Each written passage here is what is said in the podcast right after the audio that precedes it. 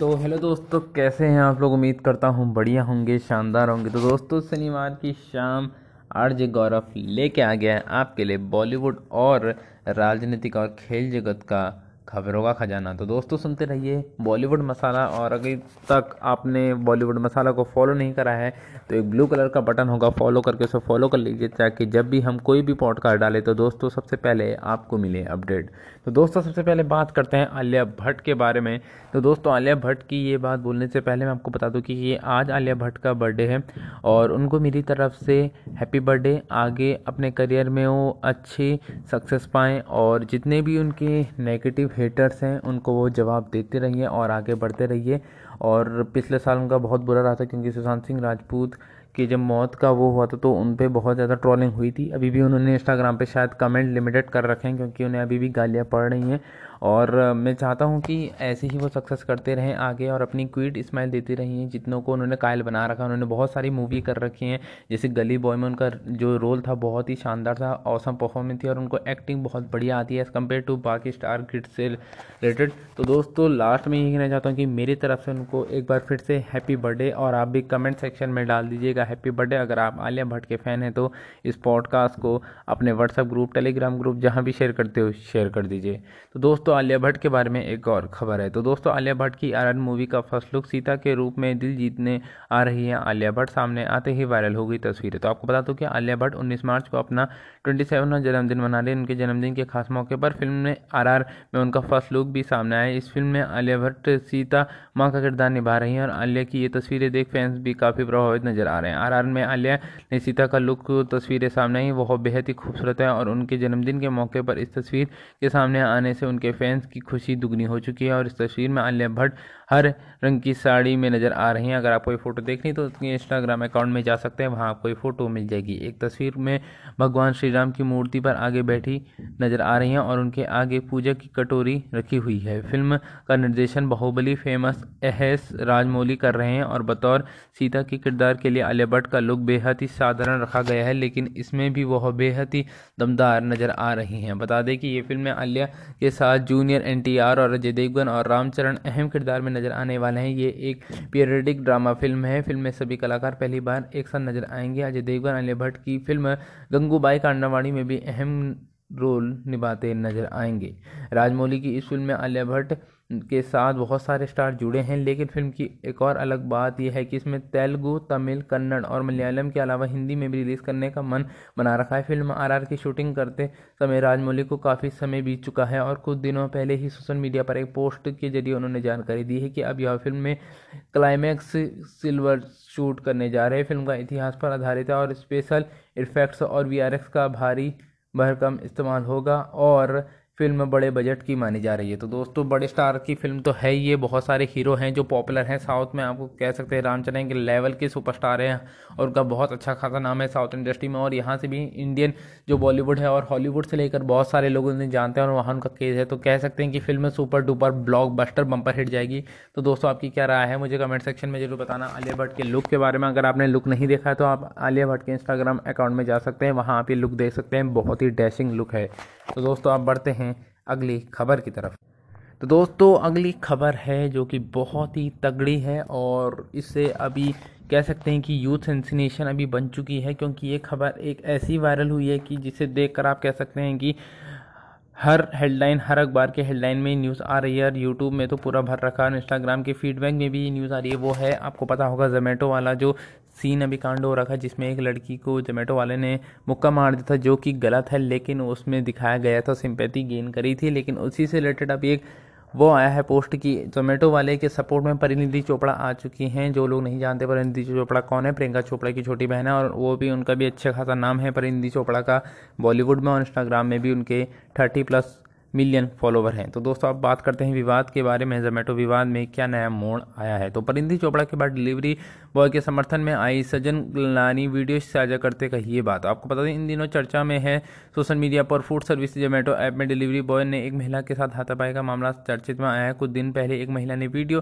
Social media पर post की, जिसमें उनकी नाक से खून निकल रहा था। उन्होंने जोमेटो बॉय, डिलीवरी बॉय के साथ उनके मारपीट करने का आरोप लगाया था, लेकिन अब इस मुद्दे को लेकर सोशल मीडिया यूज़र ने अपनी प्रतिक्रिया दे रहे हैं और वहीं कन्नड़ अभिनेत्री सचिन गलनानी ने भी इस मुद्दे पर अपनी बात आगे लाई हैं। सज्जन ने अपने इंस्टाग्राम स्टोरी में एक वीडियो साझा करते हुए लिखा है, मुझे नहीं पता कि सच क्या है, लेकिन मुझे इस शख्स के लिए बुरा लग रहा है। उसने अपनी नौकरी खो दी है और उसकी तस्वीर में वह बेघर लग रहा है। इसके अलावा उन्होंने एक और तस्वीर साझा करते हुए लिखा है, ये हो सकता है कि उसने जो किया हो वह गलत हो, लेकिन वह लगातार माफ़ी मांग रहा है।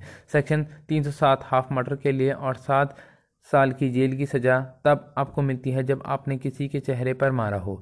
बता दें कि इस मुद्दे पर सामने आने से पहले सबसे पहले बॉलीवुड अभिनेत्री परिंदी चोपड़ा ने भी अपनी प्रतिक्रिया ज़ाहिर करी। उन्होंने ट्विटर में एक ट्वीट करते हुए लिखा है, जोमेटो इंडिया, कृपया सच की जाँच करें, सार्वजनिक रूप से रिपोर्ट करें। अगर सज्जन महसूस है और मुझे लगता है कि वह झूठ नहीं बोल रहा है, कृपया हमें महिला को नर्टित करने में मदद करें। हमें आवेदनाएँ शर्मनाक और दिल दिलाने दे रहा है। कृपया मुझे बता दें कि कैसे मदद कर सकती हूँ।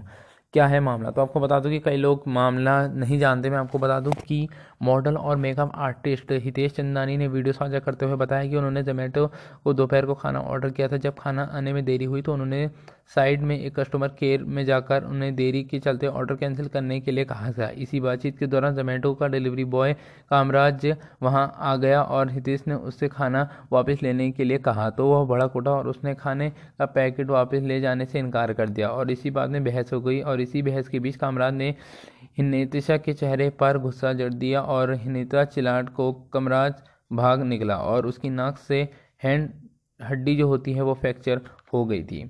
वहीं इस मामले में डिलीवरी बॉय कामराज ने महिला के सभी आरोपों को खंडन करते हुए कहा है कि जल्द से जल्द सच सामने आ जाएगा। ऑर्डर लेने के बाद महिला ने इसका भुगतान करने से मना कर दिया, जैसे ही मैं देर में था और उसका मुफ़्त में लेना चाहती थी। मुझे उसने चप्पलों से मारना शुरू कर दिया। उसी समय खुद का बचा रहा था। मेरे बाइने हाथ में, दाहिने हाथ में छुआ और उसकी जो अंगूठी पहनी थी, वह उसकी नाक से टकरा गई और उसकी नाक से खून निकलना स्टार्ट हो गया। नतीशा और कामराज की बातों पर लोगों को अपनी प्रतिक्रिया दे रहे हैं। सच्चाई के जल्द सामने आने की राह देख रहे हैं। फ़िलहाल इस मामले की जाँच चल रही है और इसमें देखना होगा कि विवाद में कौन सा सच साबित होता है और कौन झूठा साबित होता है। तो दोस्तों, आपकी क्या राय है, मुझे ज़रूर बताना। और हाँ मैं आपको चीज़ बताना चाह रहा हूँ कि जो अभी जो लड़की वाली साइड में जिनका नाम है हितेशा चंद्रानी उनके इंस्टाग्राम फॉलोवर भी इसमें अभी बहुत बढ़ चुके हैं। उनके अभी अप्रॉक्स अप्रॉक्स फिफ्टी के में होने वाले हैं और उनकी जो वीडियो थी जो उन्होंने आई जी में पोस्ट करी थी, उसमें टेन मिलियन व्यू आ चुके हैं। और मैं आपको बता दूँ कि एक और चीज़ कि जो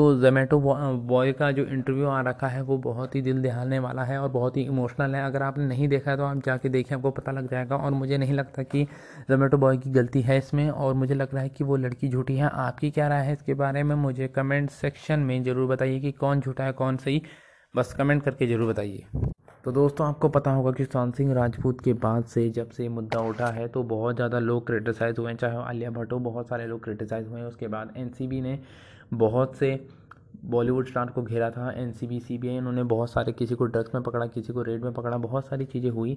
और जब से सुशांत सिंह राजपूत का मामला आया तो उसमें इनसाइडर और आउटसाइडर बोले तो एक सब नेपोटिज्म बहुत ही ज़्यादा तो उसी से रिलेटेड एक ऐसा एक्टर है जिसने नब्बे के दशक में चार चाँद लगा दी थी अपनी फ़िल्मों से लेकर, ऐसा क्रेज़ था। लेकिन अब उसका जो ईरा है, वो ख़त्म ख़त्म होने लगभग मान लीजिए तो उनका नाम कुछ और नहीं, सिर्फ़ गोविंदा है। तो गोविंदा ने इंडस्ट्री के साथ जिसके शिकार हुए थे सोलह करोड़ का नुकसान का किया है खुलासा। तो आपको बता दूँ कि नब्बे के दशक के गोविंदा सिनेमा पर राज करते थे। हालाँकि बीते कुछ सालों में उनकी जो फ़िल्में आई हैं, वह टिकट खिचड़ी पर कुछ खास कमाल नहीं कर पाई है। गोविंदा पहले भी कहते आए हैं कि उनके करियर को ख़त्म करने की कोशिश की गई है। अपने हालिया इंटरव्यू में उन्होंने एक ऐसे कई मुद्दों में बात करी है। फ़िल्म कुली नंबर वन पर गोविंदा ने कुछ भी कहने से इनकार कर दिया है। पिछले साल ओटीटी पर रिलीज़ हुई और फ़िल्म इसे नेगेटिव रिव्यू मिले थे और फ़िल्म का निर्देशन डेविड धवन ने किया था, जिनके साथ कभी गोविंदा ने कई सुपरहिट फ़िल्में दी थी। नाइन्टीज़ में गोविंदा कहते हैं कि आज मुझे कभी किसी के खिलाफ बोलते हुए नहीं पाओगे, जबकि ज़्यादातर दूसरे लोग मेरे से बात करते हैं और मेरे बारे में फालतू भी बोलते बोलते हैं। मैं कभी भी किसी के काम को जज नहीं करता हूँ, क्योंकि मैं सभी की मेहनत को जानता हूँ और इन्वेस्टमेंट के लिए पैसे की इज़्ज़त करता हूँ। गोविंदा आगे कहते हैं कि चौदह से पंद्रह साल में मैंने पैसे इन्वेस्ट किए हैं और मैंने करीबन सोलह करोड़ का नुकसान उठाया कुछ लोगों ने मेरे साथ बहुत गलत व्यवहार किया था। इसमें से कुछ फ़िल्म इंडस्ट्री के लोग भी हैं और मेरी फ़िल्म को थिएटर पर नहीं मिलना और मेरे करियर को ख़त्म करना चाहते हैं। जो भी नहीं हुआ। अब मैं एक बड़े पैमाने पर हूँ और 2021 में धमाका करने के लिए तैयार हूँ। यह पूछे जाने पर कि क्या बॉलीवुड में उनके खिलाफ कोई साजिश हुई है? तो उन्होंने कहा हाँ निश्चित रूप से हुआ है। जैसे ही वह कहते हैं कि ना कि मैं अपने भी पराये हो जाते हैं। अगर भाग्य आपके पक्ष में ना हो तो आपके, अपने लोग ही आपके खिलाफ हो जाते हैं। पिछले कुछ साल में गोविंदा ने डेविड धवन के खिलाफ भी बातें करी थी। इस पर गोविंदा कहते हैं कि जब मैंने राजनीति छोड़ी थी तो मैंने अपने सेक्रेटरी से फ़ोन को स्पीकर रखने के लिए कहा था, जिसे मैं सुन सकूँ कि वह डेविड धवन क्या कहते हैं। मैंने डेविड धवन को यह कहते सुना कि चिच्ची गोविंदा बहुत सवाल पूछता है। वह मेरे सचिव से कह रहे थे कि गोविंदा के साथ काम नहीं करना चाहते हैं, उसे कोई छोटी भूमिका करने के लिए कह दिया करो। तो दोस्तों, आपकी क्या राय है गोविंदा के इस हार्श और एकदम इमोशनल वर्ड के बारे में और इमोशनल स्टेटमेंट के बारे में आपकी क्या राय है? अगर आप गोविंदा के फ़ैन हो तो इस वीडियो को शेयर करना और अपनी राय ज़रूर दें कि इसके बारे में, तीसरी न्यूज़ के बारे में अगर आपको न्यूज़ अच्छी लगती है तो यार दोस्तों, लाइक करो, शेयर करो, दबा के। तो दोस्तों, आप बढ़ते हैं चौथी खबर की तरफ़। दोस्तों अब बात करते हैं पॉलिटिकल खबर के बारे में। तो पॉलिटिकल और राजनीति की खबर सबसे पहले बात करते हैं अमित शाह के बारे में। तो अमित शाह को पता ही होगा कि बंगाल चुनाव में एक एक रैली निकली है अमित शाह और बीजेपी की टक्कर है पूरी ममता बनर्जी के साथ और दबा के इन दोनों की टक्कर है टीएमसीपी और बीजेपी के कांग्रेस को तो पीछे छोड़ दो। कांग्रेस उनके अगल बगल भी नहीं है तो अभी राजनीति से सबसे पहली खबर आ रही है अमित शाह के बारे में। तो ममता की चोट पर गृह मंत्री का तंज शाह बोले, मेरे हेलीकॉप्टर खराब हुआ है, लेकिन इस साजिश नहीं बताऊँगा। दीदी, आपको एक सौ तीस राजनीतिक हत्याओं का जवाब मिलेगा। तो आपको बता दूँ कि गृह मंत्री अमित शाह ने पश्चिम बंगाल में असम में दो दिन के दौरे पर हैं और सोमवार को उन्होंने बंगाल में अपनी चुनावी अभियान की शुरुआत करी है। रानीबंद में उन्होंने कहा है कि मैं थोड़ा लेट हो गया हूँ क्योंकि मेरा हेलीकॉप्टर ख़राब है, लेकिन मैं मैं यही नहीं कहूँगा कि किसी को साजिश है। उन्होंने कहा है कि ममता दीदी, आप जल्दी से स्वस्थ हों। आप पैर की चोट की वजह से बहुत आहत हुई हैं। लेकिन क्या आपको पता है कि उन 130 कार्यकर्ताओं की मतदाताओं का दर्द पर ऐसा जिन्हें राजनीति हिंसा के कारण मौत का घाट उतार दिया गया था? ममता दीदी, दो मई को आपकी सारी शंकाएँ दूर होने वाली हैं। उन्होंने कहा है कि दादी की चपेट में जाँच अभी भी चल रही है, लेकिन उनका कहना है कि उनके खिलाफ साजिश की गई है। चुनाव आयोग का कहना है कि यह हमला नहीं, हादसा है। दीदी, बंगाल की जनता सब जानती है। इससे पहले बंगाल में खंडपुर में उन्हें हेलीकॉप्टर में तकनीकी खराबी आ गई थी। इन वजह से उन्होंने अष्टग्राम की रैली का वर्चुअल संबोधित किया गया था। शाह के भाषण में भी अहम बात है। तो आपको बता दूँ कि शाह, अमित शाह के भाषण की पहली बात यह है कि ममता सरकार में राजनीतिक हिंसा बढ़ी है। तो शाह ने कहा है कि बंगाल में हम आशा करते हैं कि यहाँ से कंजर्वेटिव शासन जानने के साथ ही राजनीतिक हिंसा समाप्त हो जाए। अगर, मगर टीएमसी की सरकार को तो कम्युनिटी को अच्छा कहलवाती है। राजनीतिक हिंसा बढ़ गई है। 130 से ज़्यादा बीजेपी कार्यकर्ताओं को मार दिया गया है। आदिवासियों से कमेटी मांग रही है टीएमसी। आपको बता दूँ कि ममता दीदी आदिवासियों से अधिकार देने का भी कठमानता मांगती है। वन पक्ष अधिकार देने में कठिनता देनी पड़ती है। भाजपा सरकार बना दीजिए। किसी भी आदिवासी भाई को सर्टिफिकेट लेने के लिए सौ रुपये नहीं देना पड़ेगा। तुषण करने के वाली सरकार नहीं चाहिए। आपको बता दूँ कि जो सरकार तुषण करती है, वह सरकार नहीं चाहती है। बंगाल में दुर्गा पूजा करना है तो कोर्ट में जाना पड़ेगा। आदिवासियों के वन भूमि का अधिकार में पीएम नरेंद्र मोदी देने चाहें, लेकिन टीएमसी के गुंडे उनके लिए भी भ्रष्टाचार कर रहे हैं। मैं आपसे वादा करता हूँ कि मोदी जी के नेतृत्व में सरकार बना दीजिए। फॉरेस्ट राइट कानून का फ़ायदा अफसर आपके घर जाकर पहुंचाएगा। बंगाल में भाजपा सरकार बनानी होगी तो तमिलनाडु सरकार ने बंगाल का पतन अब समय आ गया है। सोना बंगाल बनाने का है। अब समय आ गया है आदिवासी बच्चों को भी घर ही पर नौकरी दिलाने का। इसके लिए बंगाल में भाजपा सरकार बना दीजिए। ममता सरकार आदिवासियों को भला नहीं चाहती तो अटल जी ने एक अलग आदिवासी कल्याण मंत्रालय बनाया था। मोदी जी ने आने वाले डिस्ट्रिक्ट फिनल फंड की रचना के लिए एक बड़ा काम किया है, मगर यह डिस्ट्रीब्यूशन मिनरल फंड कमिटमेंट भेंट चढ़ा दिया गया इस फंड के तहत जहाँ आपको खंजिश निकालना हो, उसमें एक हिस्सा आदिवासी भाइयों का विकास के लिए खर्च किया जाता है। देश भर में पैंतीस हज़ार करोड़ से ज़्यादा खर्च किए गए हैं। मैं ममता दीदी से पूछना चाहता हूँ कि क्या दोष है मेरे बंगाल के आदिवासियों का? उन तक ये पैसा क्यों नहीं पहुँचा गया? आदिवासी स्मृति संग्रहालय बनाया जाए तो आपको बता दूँ कि भगवान बरिसा मुंडा और कई अन्य महापुरुषों ने देश के लिए जान दी थी। क्या उनके कोई संग्रहण बनाया जाना चाहिए था?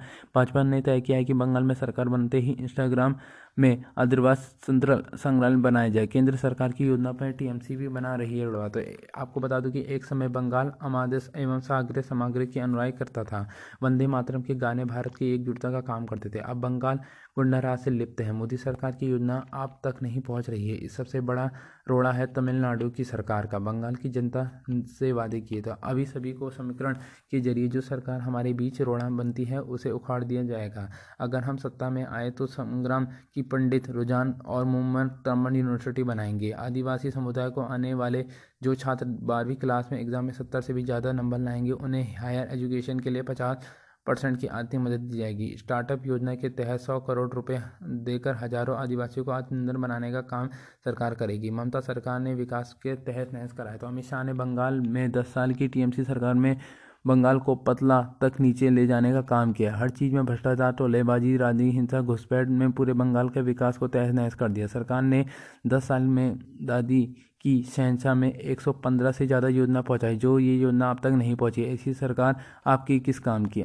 शाम को असम पहुँचेंगे शाह। तो आपको बता दूँ कि अमित शाह ब्रिटिश औपचारिक शासन के खिलाफ लड़ाई लड़ने वाले स्वतंत्रता सेनानियों में सम्मान में भगवान बिरसा मुंड सिद्धि कुरान, सम्मान, यात्रा, शराम में शुरू करेंगे। भाजपा वक्ता ने बताया कि यात्रा का उद्देश्य बंगाल के लोगों को महान स्वतंत्रता सेनानी के संदेश पहुंचाना है। शाह को, शाम को असम रवाना हुए हैं और पाँच तीस बजे टाउन हॉल में उनका कार्यक्रम होगा। असम में तीन चरण में वोटिंग तो आपको बता दो कि असम में वन हंड्रेड ट्वेंटी सिक्स सदस्यीय विधानसभा सीट के लिए सत्ताईस मार्च से छः अप्रैल के बीच में तीन चरणों में मतदान होगा। पहले चरण में मतदान में सत्ताईस मार्च फोर्टी सेवन सीट और दूसरे अप्रैल में थर्टी नाइन सीट और तीसरे चरण छः अप्रैल को चालीस सीट वोट डाल दिए जाएँगे। वोटों की गिनती दो मई को होगी। तो दोस्तों, आपकी क्या राय है? क्या इस बार बीजेपी का जो अमित शाह और योगी जी और नरेंद्र मोदी जी को जो भेज रखा है, क्या वो सफल रह पाएगा? क्या टीएमसीपी को बंगाल से मुक्त कर पाएँगे या फिर इस बार भी दीदी की सरकार बनेगी? मुझे कमेंट सेक्शन में ज़रूर बताइएगा। दोस्तों, अगली खबर भी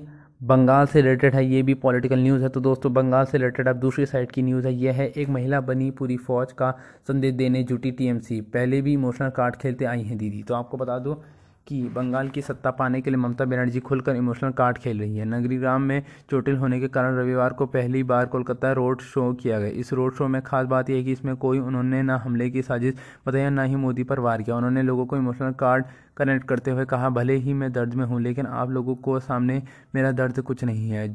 शुक्रवार को उन्होंने जंगल महम में आने वाली पुराल में व्हीलचेयर पर रैली निकाली। 16 से 16 भूटान को और 17 इमरान को ऐसा करते उन्होंने भी व्हीलचेयर पर नज़र आई थी। टीएमसीपी के नेता से लेकर कार्यकर्ता यह कहते नज़र आए थे, एक तरफ़ बीजेपी जैसी ताकतवर पार्टी जिसमें पास संविधान है, पैसा है, और दूसरी तरफ़ एक अकेली महिला जो इन सबसे लड़ रही है। कुल मिलाकर टीएमसीपी लोगों ने सहानुभूति, वोट पाने की कोशिश करती दिख रही थी।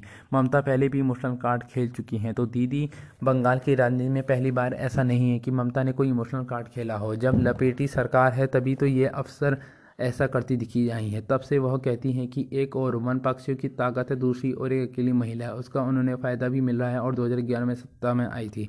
वरिष्ठ पत्रकार सिमरण मित्र कहते हैं, जब और अब में जीवन आसमान का फ़र्क हो, तब ममता विपक्ष में थी। इसके साथ कोई सिक्योरिटी नहीं होती थी। वो जन आंदोलन में शामिल होती थी, इसलिए लोग उनके सहानुभूति भी थी, लेकिन अब वे खुद की सरकार में हैं, उनके पास सुरक्षा का कवच है। ऐसे में सहानुभूति में तो वो वोट कितने पा सकेंगे, यह वक्त बताएगा। सोशल मीडिया के कारण सहानुभूति निकलना मुश्किल। आपको बता दूँ कि बंगाल की राजनीति पर गहरी पकड़ रखने वाले सीनियर जर्नलिस्ट प्रचार आर्य का मानना है कि चोटिल होने के बाद सहानुभूति वाले वोट इस बार ममता दीदी को नहीं मिल पाएँगे, क्योंकि सोशल मीडिया वायरल हुए वीडियो गाँव गाँव तक पहुँच चुका है और हर कोई यह जानना चाहता है कि ममता के साथ जो हुआ वो हादसा था या हमला।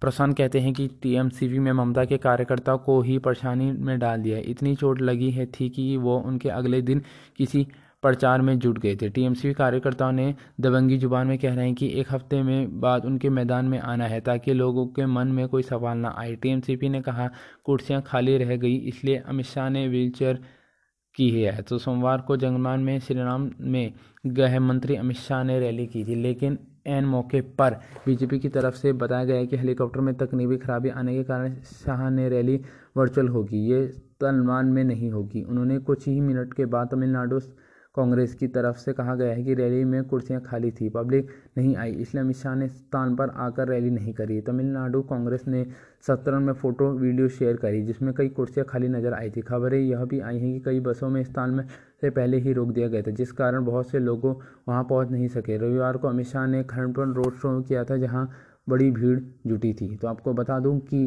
पोलैंड में 18 को मोदी की रैली। तो आपको बता दूँ कि ममता बनर्जी की तीन रैलियों के बाद 18 मार्च को पोलैंड में पीएम नरेंद्र मोदी की रैली होने वाली लोकसभा में बीजेपी जंगलैंड में बड़ी जीत दर्ज की थी। पार्टी की जीत में विधानसभा में बरकरार रखना चाहती है, इसलिए वह अमित शाह और मोदी की रैली करवाना जा रही है। जंगलमहल में पहले दो चरण में वोटिंग होनी है, इसलिए वह अभी सभी पार्टियों का फोकस वहीं है। एक तरह ममता यहाँ इमोशनल कार्ड खेल रही है तो वहीं बीजेपी मुस्लिम तरकृष्ण तौलेबाजी, बेरोजगारी जैसे मुद्दे उठा रही है। ममता की चोट को नौटंकी बता रही है बीजेपी बीजेपी की कोशिश है कि वह पहले चरण में वोटिंग में पहले ही ममता को दावे का फीका कर दे। इसलिए पार्टी ने ममता को मेडिकल रिपोर्ट की सावनीतिक करने की मांग करी है। तो दोस्तों, आपकी क्या राय है ममता बनर्जी की चोट के बारे में? क्या इस बार भी पॉलिटिकल इशू जो कि इमोशनल कार्ड जो कि हर जगह खेला जाता है, चाहे वो बॉलीवुड हो, आम जनता हो या फिर जोमेटो का आप देख सकते हैं लड़की का, उसने कितना फेम पा लिया, दस हज़ार से ज़्यादा फॉलोवर गेन कर लिए तो क्या ये इमोशनल कार्ड इस बार भी चलेगा या फिर बीजेपी आएगी सत्ता में बंगाल की? तो आप मुझे कमेंट सेक्शन में ज़रूर बताइए। तो दोस्तों आप बात करते हैं क्रिकेट जगत के बारे में। तो दोस्तों, क्रिकेट जगत में आप सब जितने कूल हैंडसम गाए हैं, सब शादी के बंधन में बदने जा रहे हैं तो उसी के आगे चलते हुए एक और खिलाड़ी ने शादी के बंधन में बदने का फैसला किया। उसका नाम है एक, जो हमारी अभी बॉलिंग लाइन की जान है, जिसका नाम है बूम बूम बुमराह, जिन्होंने मुंबई इंडियंस के एक लीडर बतौर एक बहुत ही अहम रोल खेलते हैं इंडिया में भी और मुंबई इंडियंस की भी जान है तो उनका नाम है जसप्रीत बुमराह। तो टीम इंडिया के लिए तेज गेंदबाज और संजय गणेशा से साझी रचा दी है, सोशल मीडिया पर फ़ोटो करी है शेयर। तो आपको बता दूँ कि टीम इंडिया, और मैं आपको बता दूँ कि इनकी एक खबर से पहले मैं आपको बता दूँ कि इनका नाम अभी बहुत सारी एक्टर से जुड़ा था, तमिल के लेकर साउथ के लेकर, और एक एक्टर एक मॉडल से भी जुड़ा था, लेकिन अभी इन्होंने किसी शादी करी है, मैं आपको आगे डिटेल में पूरा बताता हूँ। तो टीम इंडिया के प्रमुख तेज गेंदबाज जसप्रीत बुमराह ने रविवार को एक टीवी एंकर सज्जन, गणेशा के साथ शादी के बंधन में बच चुके बुमराह ने अपने सोशल मीडिया अकाउंट पर शादी की फ़ोटो शेयर करी। जसप्रीत और सज्जन दोनों ही गिने चुने लोगों की मौजूदगी में शादी करी है। बुमराह ने निजी कारणों के चलते इंग्लैंड के खिलाफ चौथे टेस्ट से हटने के लिए भारतीय क्रिकेट कंट्रोल बोर्ड बीसीसीआई से इजाज़त मांगी थी, जिसे बोर्ड ने स्वीकार किया है। बुमराह को टेस्ट सीरीज़ के बाद इंग्लैंड के साथ होने वाली पाँच मैचों की और टी ट्वेंटी सीरीज़ में आराम दिया गया है। आपको बता दूँ कि शादी के लिए ज़्यादा से ज़्यादा समय चाहते हैं बुमराह। आपको बता दूँ कि भारतीय क्रिकेट बंडोल ने एक आधिकारिक कहा है कि बुमराह शादी के लिए अधिक समय चाहते हैं, इसलिए उन्होंने अंतिम टेस्ट में अपना नाम वापस ले लिया और अब शादी के साथ बुमराह आई पी में क्रिकेट के मैदान में वापसी करेंगे। सूत्रों की माने तो न्यूज़ एजेंसी में बताया है कि कोरोना की वजह से प्रतिबंधों को देखते हुए बुमराह ने परिवार के कुछ ही लोगों के साथ शादी में शामिल हुए हैं और टीम इंडिया के सदस्य में इंग्लैंड के साथ जारी सीरीज़ और प्रतिबंधों के चलते शादी में शामिल नहीं हो पाए। पिछले साल सजन के साथ लिंक अप की बात करी थी। आपको बता दो कि बुमराह ने टीवी एक्टर सजन गणेशा के साथ लिंक अप की कहानी पिछले साल से शुरू हो गई थी। सजन पिछले साल आईपीएल में एक फ़ैन शो का हिस्सा थी और सचिन ने कई मौके पर बुमराह का इंटरव्यू भी लिया था। अहमदाबाद में हुई थी जसप्रीत बुमराह का जन्म आपको बता दो कि जसप्रीत बुमराह का पालन पोषण अहमदाबाद में होता है उनके पिता के निधन के बाद माँ ने ही बुमराह और उनकी बहन की देखभाल करी थी। बुम की माँ निर्माता पब्लिक स्कूल की एवं वाइस प्रिंसिपल भी रह चुके हैं। यहाँ से बुमराह ने पढ़ाई की और किशोर त्रिवेंद्र के दाखिल में करियर की शुरुआत करी थी। बीटेक कर चुके हैं टीवी एंकर सजन ग्रेजुएशन। तो आपको बता दो कि सजन ने 2012 में सिब्रेटर इंस्टीट्यूट ऑफ़ टेक्नोलॉजी से बीटेक करा है। ग्रेजुएशन के बाद सजन ने एक साल का सर्टिफिकेटर इंजीनियर के ऊपर सॉफ्टवेयर इंजीनियर के रूप में काम किया है 2014 में मिस इंडिया फाइनल भी रह चुकी है। सजन ने एमटीवी शो में सिलेक्ट, स्पिट्सविला के चौदहवें सीज़न का हिस्सा भी हैं। इस शो में काम करने के बाद सजन ने फैसला किया है कि वो एक स्पोर्ट्स एंकर के रूप में अपना करियर बनाना चाहती हैं।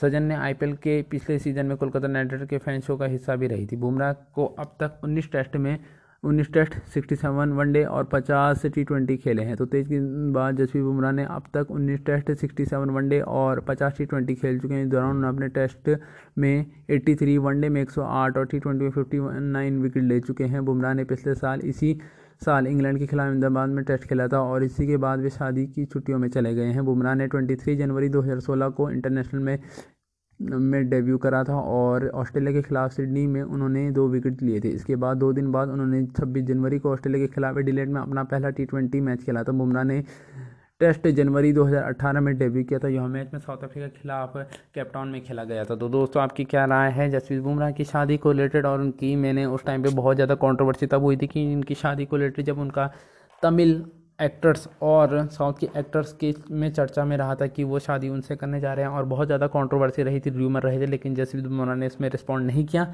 लेकिन अब उन्होंने रिस्पॉन्ड कर दिया है अपनी शादी की फ़ोटो डाल के और मैं इन दोनों कपल को बधाई देता हूँ कि खुशियाँ इनकी इनकी लाइफ पॉजिटिव रहे और जसप्रीत बुमराह ऐसी ही सक्सेस वेल्थ पाते रहें और एक दो साल में उनका एक बच्चा या बेबी हमें देखने को मिलेगा। तो दोस्तों, अपनी तरफ़ से भी उनको कंग्रेचुलेशन और शुभकामनाएँ जो भी कहते हैं आप देना अपनी तरफ़ से उनके इंस्टाग्राम अकाउंट में जाके या फिर यहीं कह देना। और अगर मेरा पॉडकास्ट आपको अच्छा लगा तो इसे कमेंट करना, शेयर करना, लाइक करना। तो दोस्तों, आज के लिए बस इतना ही। उम्मीद करता हूँ बढ़िया लगी होगी आपको न्यूज़।